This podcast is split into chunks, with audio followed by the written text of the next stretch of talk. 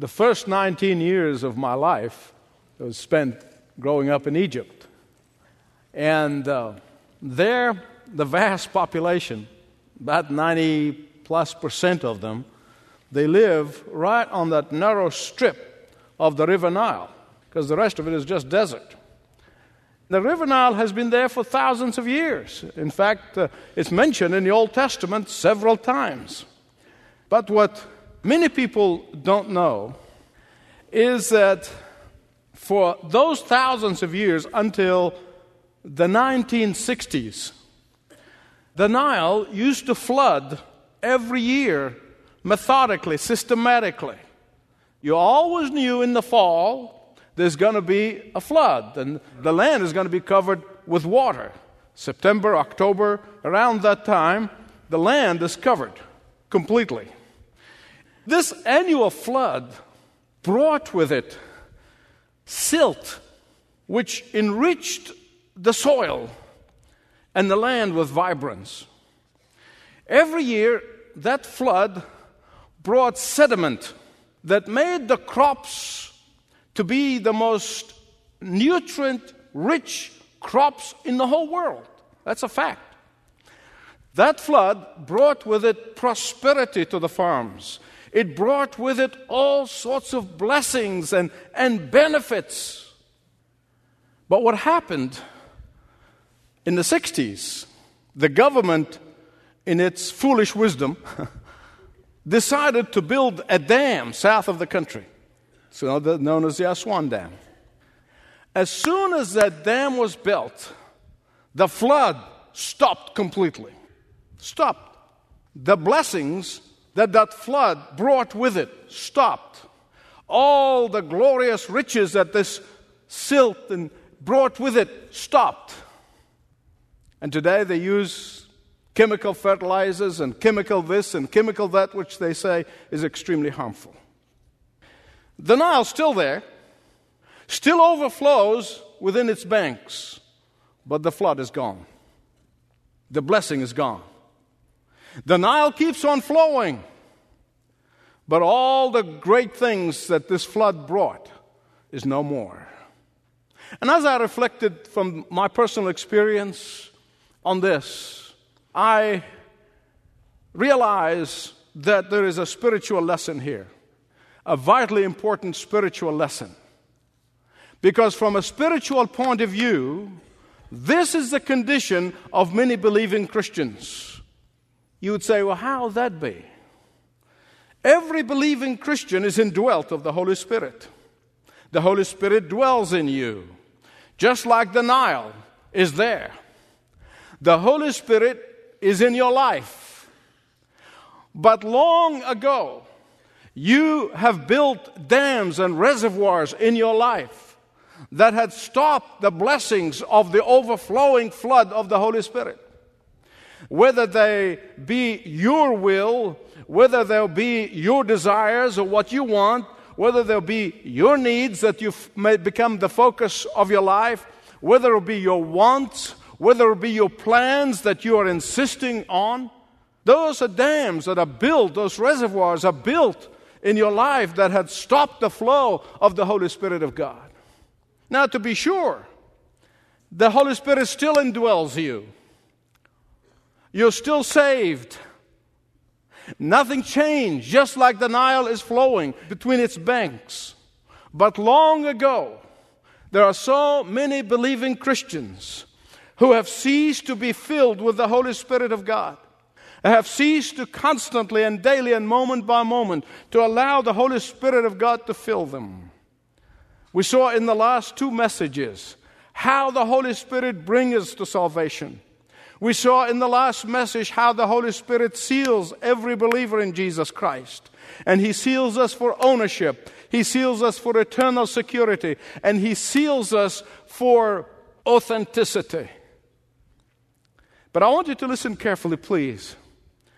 After the Holy Spirit saves us, after the Holy Spirit seals us, He longs for you who believe in the Lord Jesus Christ as your Savior and Lord to be daily filled with the Holy Spirit, to be flooded with the presence of the Holy Spirit.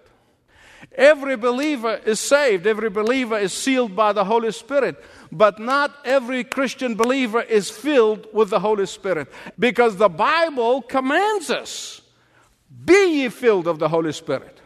It doesn't say, please just be filled if you feel like it. It's a command, it's in the imperative mood. And yet, very few Christians obey this command. Do you know why? Because being filled with the Holy Spirit means that you must allow Him to completely take possession of all that is you. And that's not something we're thrilled about. We don't easily want to relinquish control of our lives. We don't easily want to give up the reins of our lives. We don't easily want to move out of the driver's seat not only that, but we have something else that are really going against us, particularly in this culture. Ever since your children growing up in this culture, we are told by the media, by the motivational speakers, uh, by the educators, business leaders, from every direction, we heard a contradictory message. And the message said, Be in control of your life, take charge of your life. You must be the captain of your ship. And so we are bombarded with a message that is contrary to the message of the Word of God. And the Holy Spirit of God is saying, relinquish that control to me if you want to be blessed in your life. In fact, the Bible in the New Testament, there are 14 different times you hear about the filling of the Holy Spirit. 14 times. Every time that talks about the filling of the Holy Spirit, it is conditional you say, conditional on what? Conditional on yielding our all to His leadership. A conditioning on my not habitually quenching the Holy Spirit. Conditional on my not habitually grieving the Holy Spirit. I'm going to explain that in a minute. Conditional upon me seeking His glory, not mine, every moment of every day. Now you must understand the difference between sealing of the Holy Spirit and being filled of the Holy Spirit. Two different things altogether. Every believer is sealed, but not every believer is filled. When the Holy Spirit came into your life and opened your internal set of eyes, your spiritual eyes, and recognized that you're a sinner and you desperately need the Savior, and you came in confession and repentance and faith, you had nothing to do with that. That was a gift from God. When the Holy Spirit came after you confessed Christ and came to dwell in you, you had nothing to do with that. That was a gift from God. And then, when the Holy Spirit came and sealed you for ownership and for eternal security and for authenticity, you had nothing to do with that. That was a gift from God. Ah. But the filling of the Holy Spirit requires your active involvement. Let me show it to you from the scripture. 1 Corinthians chapter 12, verse 13. 1 Corinthians chapter 12, verse 13. For we were all. Question Who is the all? Believers. okay. All the believers. All the believers in the Lord Jesus Christ. We were all baptized by the one Spirit. That's the sealing of the Spirit. Baptism and sealing used interchangeably. We were all baptized by the one Spirit into one body. And we are all, here it is again, all given the one Spirit to drink. That's salvation. That's the indwelling of the Holy Spirit. That's the sealing of the Holy Spirit. But what about the filling of the Holy Spirit? Well, that's in another place. I want you to turn to Ephesians 5:18. Ephesians 5:18. Do not give way to drunkenness, which leads to debauchery, but instead, instead of what? Instead of drunkenness do what? Be continuously filled with the Holy Spirit. Why in the world is Paul contrasting being drunk with the being filled of the Holy Spirit. I'm going to tell you why. It's vitally important. It's a credible contrast. Because the choice is yours. You can either live under the influence of alcohol or any substance that you put into your body, or you can live under the influence of the Holy Spirit. You cannot have both. The choice is yours. Drunkenness kills, the Spirit gives life. Drunkenness deceives, but the Holy Spirit enlightens. Drunkenness impairs your faculties, but the Holy Spirit gives you power and sensitivity. Drunkenness will lead you to other sins, but the Holy Spirit gives you victory over all your sins. Drunkenness leads you to enslavement, to alcohol, or whatever substance you might take, but the Holy Spirit liberates you and sets you free. It's a contrast between the two. Amen. Give God glory. So, what does it mean to be filled of the Holy Spirit? I'm going to answer the question, but before I answer that question, I'm going to tell you about the two things that's going to stop you from being filled of the Holy Spirit. And they're in the scripture again. Not my opinion, it's the Word of God. Two things. One is found 1 Thessalonians chapter 5 verse 19. It is quenching of the Holy Spirit. And the second thing that's going to stop you from being filled of the Holy Spirit is found in Ephesians 4:30, and that is grieving of the Holy Spirit. Quenching and grieving two different things. Because either of them or both of them is going to stop you from being filled of the Holy Spirit and you're going to live in a dry land spiritually. In fact, there is a danger of continuously resisting the inner filling of the Holy Spirit. I'm going to tell you more about that. Well, first, the quenching. What is that quenching of the Holy Spirit? Well, the word to quench means to suppress or to stifle. It's actually the same word used when you snuff a candle. That's what it means snuffing a candle, quenching that candle. And you say, Michael, you've been talking about the Holy Spirit and you've been telling us that He is the supernatural power, the third member of the Trinity, that He is eternal, that He is mighty, that He is the very breath of Jesus, He is the Spirit of the Lord. How can I, mere mortal, snuff the Holy Spirit? you don't snuff the person of the Holy Spirit, but you snuff the voice of the Holy Spirit that's speaking to you. To quench his voice in your life is to turn a deaf ear to him. How? By refusing to yield to him. By refusing to give in to his will and demand yours. Let me illustrate this.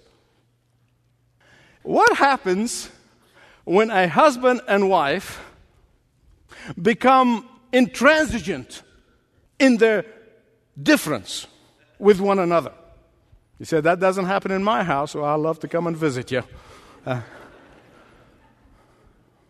what happens when neither of them refuse to budge? What happened when neither of them refuse to give an inch? You're going to have not only a complete breakdown in communication, you're going to have a breakdown in the relationship. That's just a fact of life. I mean, that's just, that's just Fact, okay? I read about this husband and wife who had a big fight, and she said, I'm right, and he said, I'm right, and, and they got in really one of those, you know, things uh, that, uh, depending what you call them at your house, uh, we call them vigorous discussions. Uh, well, and, and the wife really got, got so mad and so angry, so she went out to walk it off. And she went to walk on the beach, and as she walked on the beach, she kicked a bottle. And sure enough, to her utter amazement, a genie came out of the bottle. I said, What can I do for you? Well, she had to think of something really big. I mean, really big. Well, she always had a desire to go to the Holy Land, but she was always fearful of flying. She is like flying. I mean, she's totally terrified of flying. So she said, very quickly, she thought, she said, I love to go and see the Holy Land, but I'm afraid of flying. Can you build a highway from here to Israel so I can drive to the Holy Land? And the genie thought for a minute and said, Well, I really don't think I can do that. She said, Okay. What else can I do for you? She said, Well, can you convince my husband that he's wrong? And the genie looked at her and said, Now, do you want that highway one lane or two lanes?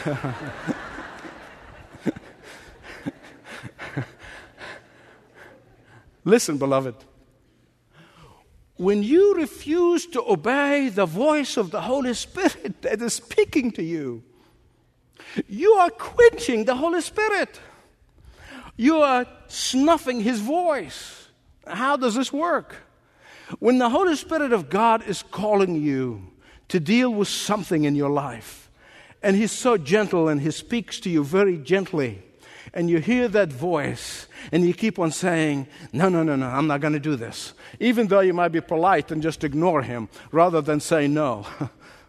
Whether it be the area of finances, the tithe and the offerings that are withholding from God, whether it would be in, in some ungodly conduct in your life, and whether that be a, an area of the way you spend your time, whether it be in the area of serving and witnessing for Christ, whether it be in the area of your prayer life, whether it be in the area of relationship that is not wholesome, that you need to get out of, whatever it may be, there are a hundred other ways that Holy Spirit is speaking to you, and what He points out in your life, you need, you need, you need, you need, you need, you need to stop, you need to do this, you need to do that, and you ignore him, and you ignore him, and you ignore him. What happens? Here's what happens that voice becomes faint, and more faint, and more faint, and more faint, and more faint, until you come to a point in your life when you don't hear him anymore. What have you done? You have quenched the Holy Spirit of God. You have quenched that voice of the Holy Spirit of God. I wonder if somebody here today who has long ago silenced the voice of the Holy Spirit in his or her life, so much so that you have become oblivious to the danger that accompanies a continuous quenching of the Holy Spirit. See, God is very patient. And because He doesn't act right away, we, we just keep going and said, Oh, God must be thinks that's all right. No. It's you have just silenced the only voice that you should be listening to. Please do not wait until you are facing a crisis in your life and then wake up to the fact that you have quenched the voice of the Holy Spirit. Repent now, confess now, invite Him to come back now, and then let Him fill you afresh every day. I want to give you a picture that will help you in your mind to understand this filling of the Holy Spirit. It is a picture of a sailboat where the sails are filled with wind. So much so that you're still on the boat, but you're not guiding that boat. You're not leading that boat. You are not deciding what direction or what speed that boat goes. So much so that you are not in control anymore. That's the filling of the Holy Spirit. That's what it means that you are not in control of the boat of your life, but the Holy Spirit is filling the sails of the wind and He's pulling you in His direction. He is taking you His way. And that is the only way, beloved, you're going to have a smooth sailing in life, even when you get into rough waters. That way, you are constantly being filled of the Holy Spirit. Constantly. You are following His direction, not yours. Constantly living by His power, not yours. Constantly, you're relying on His strength, not yours. Constantly following His leadership and not yours. Otherwise, You can ask to be filled of the Holy Spirit 20,000 times a day and will not do you any good. What? As long as you insist on hoisting your sail in the opposite direction where the wind is blowing, you are dead in the water. The second condition for not being filled of the Holy Spirit is grieving the Holy Spirit. I told you both are different. Quenching and grieving are two different things. So, what is this grieving of the Holy Spirit? You see, quenching is when you snuff the voice of the Holy Spirit that is speaking to you. He indwells you, therefore, He's speaking to you, and then you snuff His voice out. Grieving the Holy Spirit is when you become disobedient to the Word of God. You know what the Word of God says, but you don't want to do it. You know what the Word of God is saying to you, but you refuse to obey it. Take a Christian, for example, who habitually living contrary to the Word of God. You notice I said habitually? I'm not talking about a Christian who's going along life's highway from one point of glory into another, and then he slips and falls. You get up and keep going. I'm talking about the person who habitually, habitually, there's a world of difference between the two, who habitually and continuously disobeying the Word of God. The person who is habitually and continuously refusing to do what the Word of God says, and instead they rationalize. They rationalize their sin. Hear me out on this one. Listen carefully. I can give you hundreds of examples. But the Bible said about the Holy Spirit that He is the Spirit of truth. And therefore, when you habitually lie, you are grieving the Holy Spirit.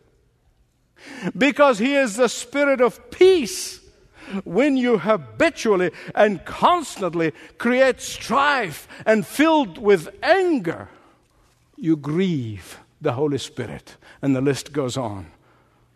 Here's the good news 1 John 1 9 says, When we confess our sins, He is faithful to forgive us.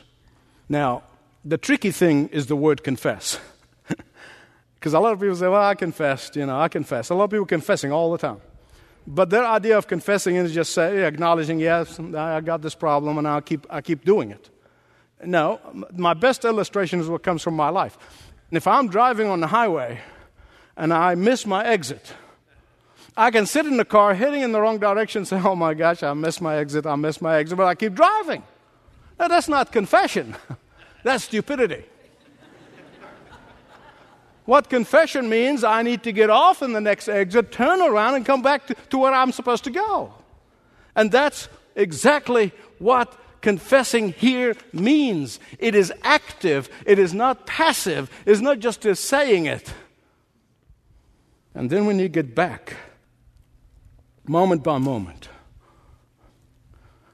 moment by moment in your life, you ask the Holy Spirit to fill you to pull you in His direction, to lead you His way, and to guide you on His road. There's someone here today would say, Michael, well, how do I know that I am daily filled with the Holy Spirit? How would I know that? You know, I'm going to tell you a whole lot more in the next message, but the evidence of the inner filling of the Holy Spirit. But I want to give you a quick answer to that question because it's a very important question. To know that you are filled with the Holy Spirit is to be so conscious of the presence of the Lord Jesus with you that you can even feel you can touch Him. Because the Holy Spirit has one purpose, and that's to reveal Jesus to us. You are conscious of the presence of the Lord Jesus, especially when no one else with you, especially in the times when nobody else is watching you, especially when no one else is seeing you, especially when no one else knows or would possibly know about what you're doing and the decisions you're making. When you're conscious of the presence of Jesus, His Word is going to fill you. His thoughts will become your thoughts. His standards become your standards. His work becomes your work and your passion. His will becomes your will. And thus, you will truly find fulfillment and purpose in life. The River Nile is still there, flows within its banks, but the flood is gone. The good news is that the flood can come back. All you need to do is start removing these dams and reservoirs that you have built through many years of anger and hatred and bitterness and fear and anxiety and refusing to allow the Holy Spirit to have His way with you. And so the question is do you want the flood of the Holy Spirit in your life?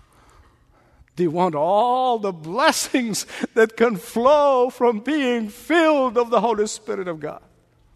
The choice is yours. Some of you are listening to me. You're feeling dry, and your prayer life is meaningless and empty. And sometimes you feel like the earth is like iron and heaven is like brass. And you've dried up.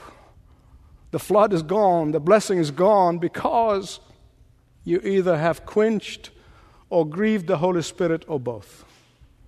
Begin to remove those dams now. Father, I know that your word is power. And I know that my words can be empty and meaningless unless your Holy Spirit has reached deep down in the minds and the hearts of your children and brought them under conviction. And Father, I don't want you to bring us under conviction, but I pray that you will help us to get off on this next exit, turn around, come back, repent, and then ask you to fill us, Holy Spirit, moment by moment of every day, to trust you, to be under your influence, not the influence of anything else. Oh, Holy Spirit of God, you are power, you are might, you are strength. And therefore, we come to you with confidence that you can do the impossible. We surrender. We surrender to you. In Jesus' name. Thanks for listening to this message from Dr. Michael Youssef, recently featured on Leading the Way. If you'd like to know more about us, please visit ltw.org. That's ltw.org.